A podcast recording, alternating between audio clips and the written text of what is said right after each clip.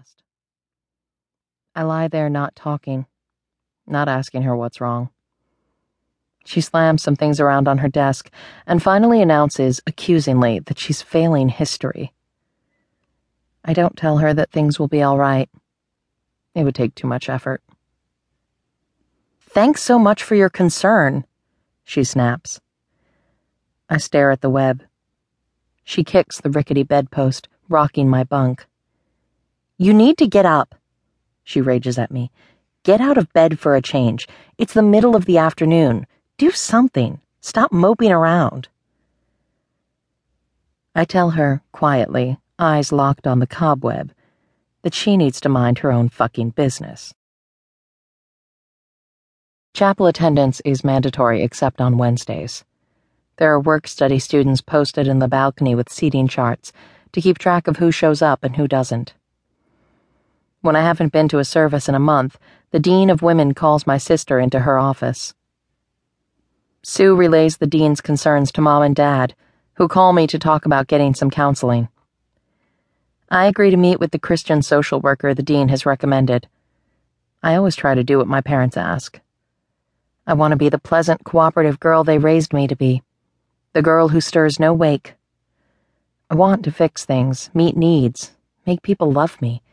But it feels like I've broken too many rules, cut too many ties to expect that much.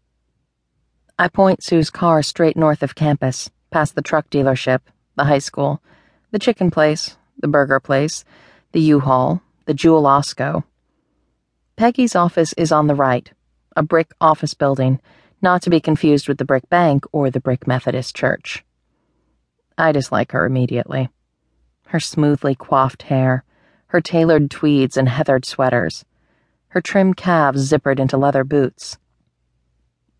She glances repeatedly from my composed face to the untouched box of Kleenex at my elbow. It's been a long time since I've cried, but I won't give her the satisfaction of unleashing my tears. After a few sessions, she points out that I'm always wearing scarves. My favorite is a patchouli soaked Palestinian keffiyeh I ordered from the back of Rolling Stone magazine.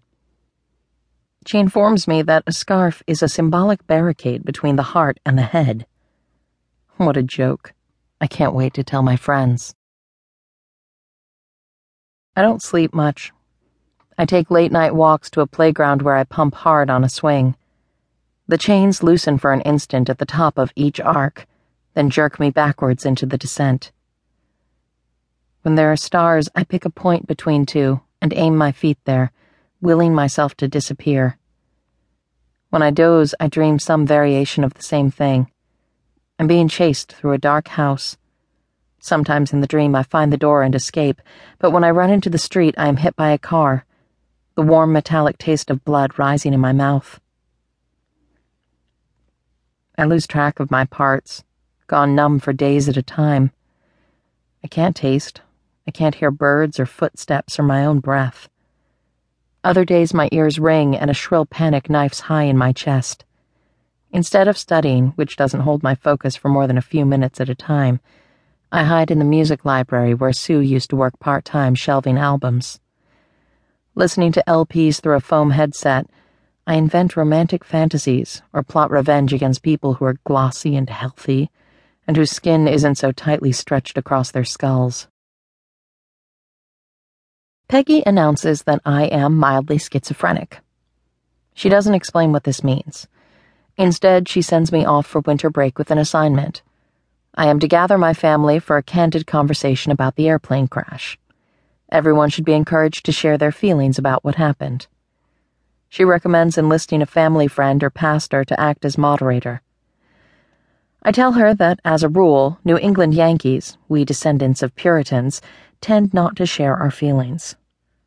But Peggy has faith in us. She believes if we come together, we'll find a way to open up. God will guide us to unburden ourselves. Although I'm skeptical, this scenario is tantalizing. I imagine being pulled again from the carcass of the airplane, this time into the embrace of my family. On the day of the big meeting, we gather in the living room. My brother Ted has come to guide the discussion. We arrange ourselves on the sofa and chairs with plenty of space between us.